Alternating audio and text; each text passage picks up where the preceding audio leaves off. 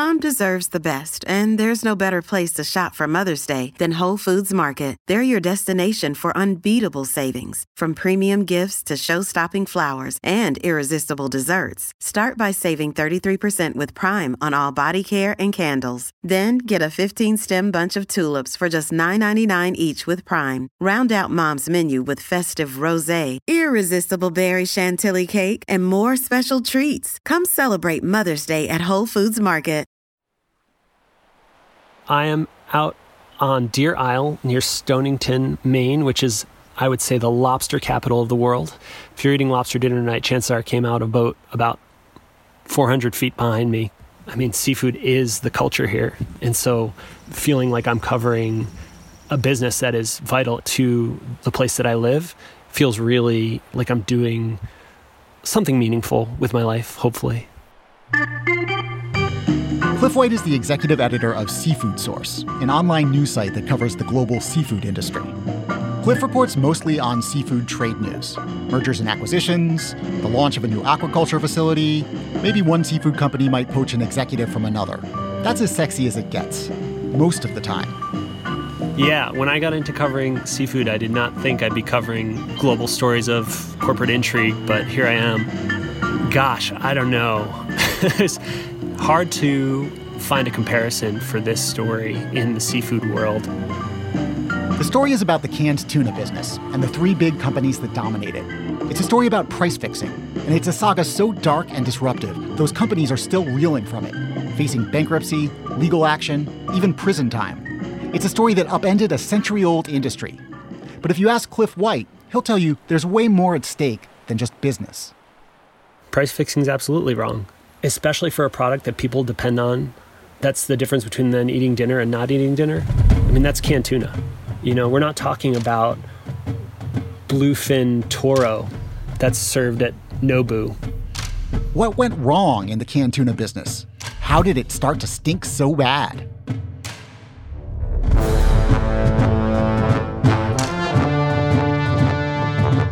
I'm Seth Stevenson. Welcome to Thrilling Tales of Modern Capitalism.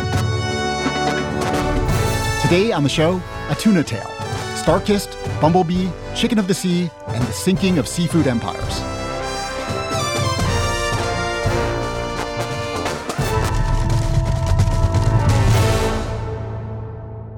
Before we sink our teeth into the criminal underbelly of the tuna industry, let's set the table by diving into the history of how tuna found its way into so many American kitchens.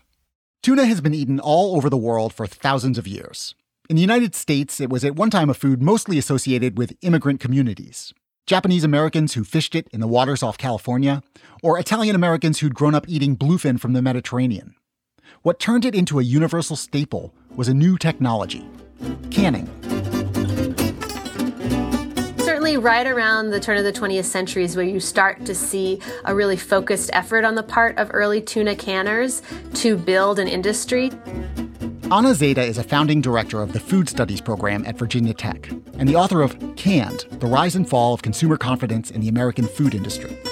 You have technological processes that emerged that allowed tuna to be steamed so that the flesh became lighter, less oily, therefore more appealing. The industry got jump started by World War I, when beef and other meats got rationed, but you could eat all the tuna you wanted. During the Great Depression, cash strapped families saw tuna as an inexpensive source of protein. When World War II began, tuna again escaped rationing laws. By the middle of the century, canned foods in general, and tuna in particular, had become ubiquitous canned tuna has this really meteoric rise from being a very marginal food that very few people ate in the early 20th century to being sort of an embodiment of canned food and American processed food uh, by the 1950s and 60s. The target customer in tuna's post war heyday was the suburban mom, fixing a quick, inexpensive meal for her family. This was the era of the tuna noodle casserole, a dish made by combining a can of tuna, a can of peas, and a can of cream of mushroom soup the canning industry does a lot of this psychological research about what it is that makes people want to buy canned products and processed food in general. And one thing they discover is this sense that housewives don't feel like they're doing enough kind of domestic labor if they just open a can and serve it as is. Gotta go home, get dinner ready. Wish there was something new to do with tuna. But if they can make that canned item an ingredient in a recipe, even if it's just mix these three canned items together and bake it. Like a tuna casserole, only quick and easy that I could make in one pan. That that creates this feeling of having put yourself into the food, a sense of love that comes with food. And so it sells better than when it's simply, you know, open this can of peas and put it in a bowl. Is there anything new you can do with tuna? Tuna helper. Various processed food companies conspired to invent this new form of cuisine.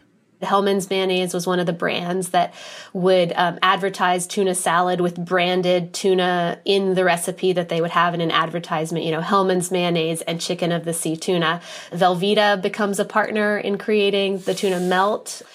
And then, of course, tuna noodle casserole, which relies on the Campbell's uh, cream of mushroom soup in its creation. Hi. Do I know you? Look, I gotta talk to you, baby. You're terrific. You know what you are? Just an average, ordinary tuna. Uh, average, ordinary. There were once dozens of independent tuna canners. But by the 1960s, the industry had consolidated, with just three companies combining for 80% of market share. Starkist, the number one brand in the category for many years running, was founded in 1917 by a Croatian immigrant in California. You just, you know, swim along with me. Mother always said I was the Starkist type. its mascot, Charlie the Tuna, is a grumpy beatnik fish who's always trying and failing to get caught by a Starkist fishing boat. Hey! Sorry, Charlie. Only the finest prime tuna is good enough for Starkist. More people like the taste of Starkist than any other. Chicken of the Sea, known as the discount brand with cheaper prices, was founded in 1914, also in California. Ask you happen to see what's the best tuna chicken of the sea. Its name seems weirdly defeatist. You don't hear chicken companies calling themselves tuna of the land. And anyway, its mascot isn't even a chicken, it's a mermaid. Yum, yum, bumblebee, bumblebee, tuna. I love bumblebee, bumblebee, Bumblebee started as an association of canners in Oregon back in the 1890s. Its mascot is a bee, which doesn't seem ocean related, but whatever. Bumblebee. You can tell it's the freshest tasting tuna. And you know something? Kids can tell too. Tuna's big three brands thrived in the 1960s and into the early 70s. But then the tide turned. This can of tuna fish is suspected of containing more mercury than the government allows. A few days ago, it was on a supermarket shelf in upstate New York. Tonight, a progress report from the nation. The 1970s saw consumers increasingly worried about the tuna they were eating. They worried about how much mercury they were absorbing along with the tuna. And they worried about the other ocean life getting swept up in the tuna boat's big nets especially the dolphins. Uh, Congressman, why do you think it's important to look after the porpoises? Here's California Congressman Robert Leggett in 1977. From a political standpoint, uh, when you're getting letters from little uh, five-year-old uh, kids all over the country and um, in uh, volumes, uh, certainly um, you um, respond to that. Flipper, I think, the great television program, has stimulated a love of this animal, and it is very deep-seated. And this problem is not just for Perhaps the biggest problem for the industry in recent years, though, is the consumer's changing palate. Canned tuna was a staple of the mid 20th century American pantry, but per capita canned tuna consumption has dropped around 40% since the mid 1980s. Here's Cliff White again from Seafood Source. I think canned tuna is kind of looked at as, no offense, but an old person's product. I don't see too many, you know, my peers in the uh, 35 and under cohort eating too much canned tuna. I'm sure there are outliers, but this is a tough business, right? Oh, yeah, it's incredibly tough. The margins are super thin. You're fishing it halfway across the world. You have to bring it to a plant where it's processed and then to supermarkets all over the country. And this is, you know, a product that can spoil too. I mean, you've got to be quick and efficient with it. You've got to really have your supply chain locked in to make this even feasible as a product. And then it's an extremely competitive product from a price standpoint. The average American consumer is not going to shell out for tuna, for canned tuna, I should say. They'll pay $30 for a sushi roll at uh, a Friday night, you know, sushi fest, but they won't pay that money for canned tuna. It's just in their mind, canned tuna is a cheap, affordable meal.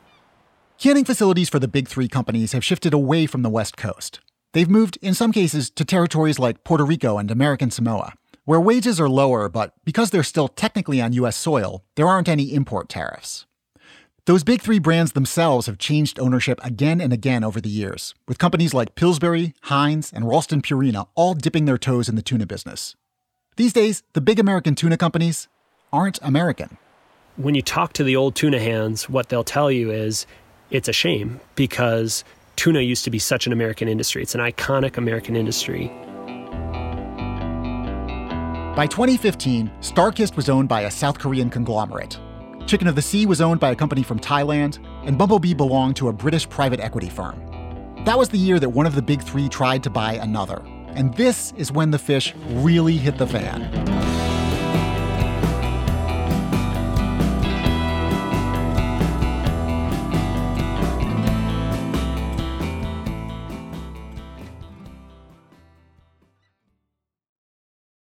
This episode is brought to you by Reese's Peanut Butter Cups. In breaking news, leading scientists worldwide are conducting experiments to determine if Reese's Peanut Butter Cups are the perfect combination of peanut butter and chocolate.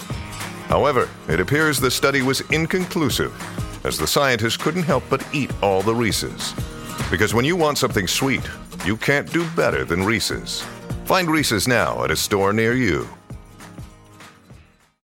Another day is here, and you're ready for it. What to wear? Check. Breakfast, lunch, and dinner? Check. Planning for what's next and how to save for it? That's where Bank of America can help. For your financial to-dos, Bank of America has experts ready to help get you closer to your goals. Get started at one of our local financial centers or 24-7 in our mobile banking app. Find a location near you at bankofamerica.com slash talk to us. What would you like the power to do? Mobile banking requires downloading the app and is only available for select devices. Message and data rates may apply. Bank of America and a member FDIC. In 2015, Chicken of the Sea struck a deal to buy Bumblebee. That would have left only two big players in the industry, a sort of canned tuna duopoly. So the Department of Justice launched an antitrust review. And in the course of that review, the DOJ discovered something fishy.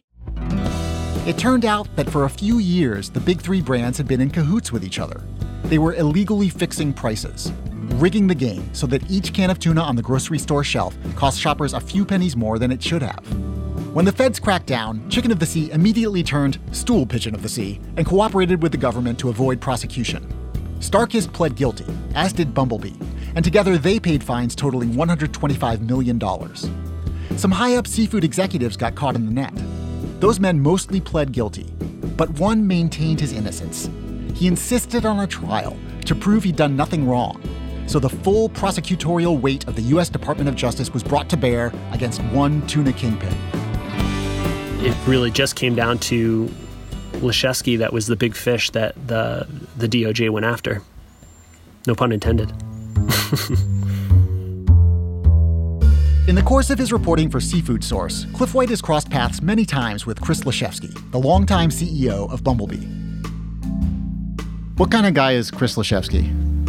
Um, he is an outsized character for sure in the seafood industry. I mean, so we're talking a guy who has shoulder length silver mane of hair, slick back, definitely dapper and super friendly. Definitely knows he's, you know, the head of a company when he walks in the room. Definitely has, you know, an air of confidence about him, but also like West Coast, like surfer meets boardroom. Um, he always seemed to have a tan, even when you know we were in day three of a meeting in these cavernous conference rooms at a seafood conference. He'd always look like he'd spent some time under the sun. Despite his laid back look, Lischewski had a rep as an aggressive CEO. At times, he was ruthless. Here he is speaking to students at USC, his alma mater, in 2010, not long before the tuna price fixing scheme began. Know your competition well. I am a firm believer in competitive intelligence. I pay a lot of money to get it. I don't do anything illegal. You don't need to do a lot of things illegal. When a CEO speaks to college students, you'd think he wouldn't need to specify that he doesn't do anything illegal. You'd hope that would be assumed. But then, listen again, he goes further. You don't need to do a lot of things illegal. You don't need to do a lot of things illegal. that was maybe a red flag. The Department of Justice says Starkist, Chicken of the Sea, and Bumblebee Foods conspired between 2010 and 2013 to keep prices artificially high. Starkist faces criminal fines up to $100 million after admitting to price fixing. The Justice Department says the company has agreed to plead guilty for its role in fixing the prices of packaged seafood sold in the U.S. A federal grand jury in California indicted the CEO of Bumblebee Foods. It's not the first price fixing scandal at Bumblebee. The company agreed last year to plead guilty to one count of price fixing and to pay a fine of $25 million.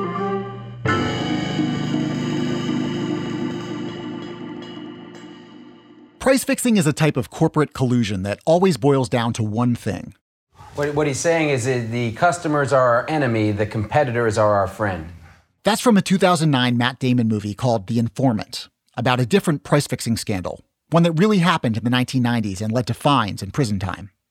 Price fixing is nothing new. It's happened forever in every kind of business, in all sorts of ways. What the tuna companies did was to share confidential pricing information with each other so they could keep their prices in sync meaning customers didn't get the benefit of a competitive tuna marketplace. Basically, as Cliff White points out, they treated each other as allies and customers as their opponents.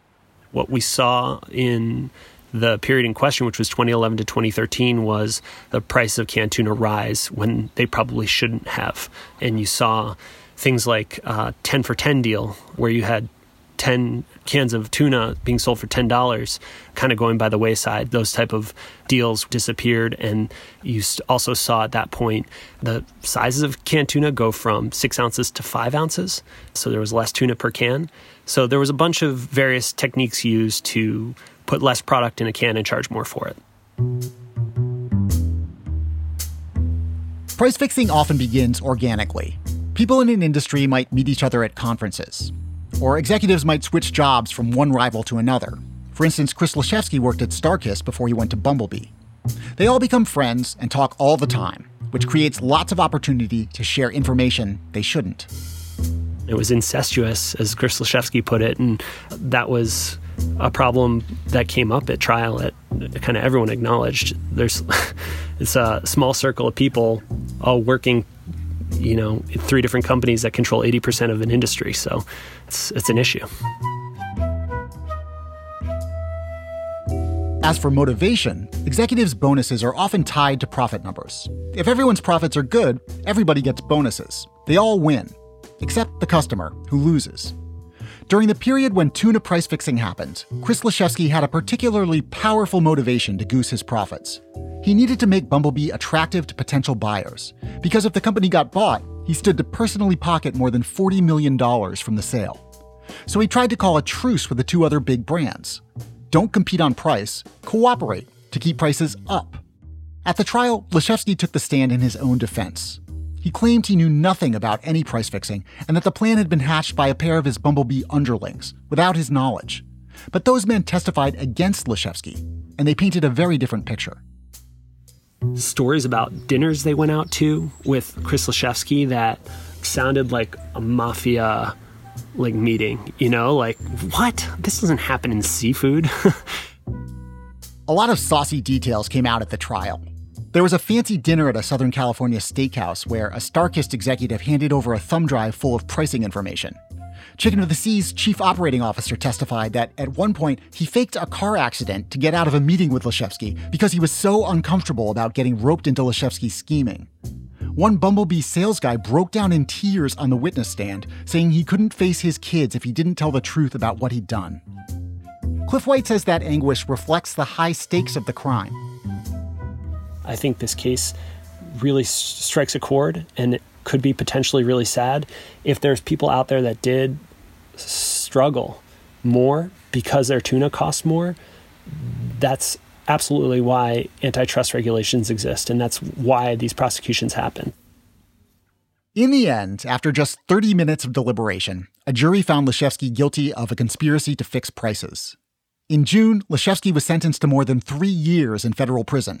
As the New York Post put it, now he'll be the one spending time in the can. After the verdict came down, an unrepentant Lischewski got in touch with Cliff White, hoping to explain his actions to the readers of Seafood Source. which was a surprise. Uh, usually, you don't hear from someone after they're convicted. Does he think he, what he did was wrong? I don't think so. I don't think he does. I think he feels like he was targeted unfairly and that there were maybe some things that were gray areas, but nothing that crossed the line into illegal behavior.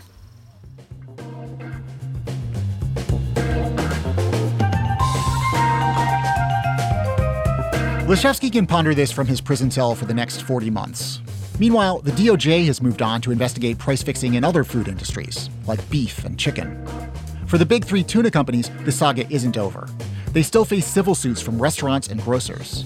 Bumblebee filed for bankruptcy in November and was soon after bought by a Taiwanese fishery, meaning all of the big three are now owned by Asian companies, which are based closer to where the fish are mostly caught these days. The problems that might have made the tuna industry ripe for collusion it's a commodity product in decline with razor thin margins. Those haven't gone away.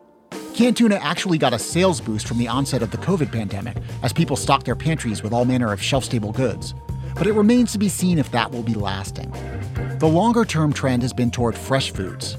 One tuna executive said he doesn't think millennials even own can openers. These days, the big three are betting that the future of tuna might not be cans at all, but pouches. Easier to rip open with less of that metallic smell. Cliff White already made the switch. You know, it all stems, if you really want to go back to a very personal experience I had feeding my grandmother's cats tuna out of the can and having that smell when I was a kid. I'm just, I cannot get on board with it. But, uh, but pouched, I think they've minimized the smell and they've really gotten the flavors down. Like I was mentioning that spicy Thai chili tuna, that's really freaking good. you should try it. That's our show for today. This episode was produced by Jess Miller, with help from Madeline Ducharme, Hannah Klein, Megan Kallstrom, and Asha Saluja. Technical direction from Merritt Jacob. Gabriel Roth is Slate's editorial director for audio. Alicia Montgomery is the executive producer of podcasts at Slate. June Thomas is senior managing producer of the Slate Podcast Network. Would you like to be able to listen to this and other Slate podcasts ad free? Consider signing up for Slate Plus. It's only $35 for the first year, and it helps us bring you all the great podcasts you get from Slate. Sign up now at slate.com slash thrilling plus. Next week on the show, what happens when the CEO of a beloved family owned food company offers fulsome praise for President Trump?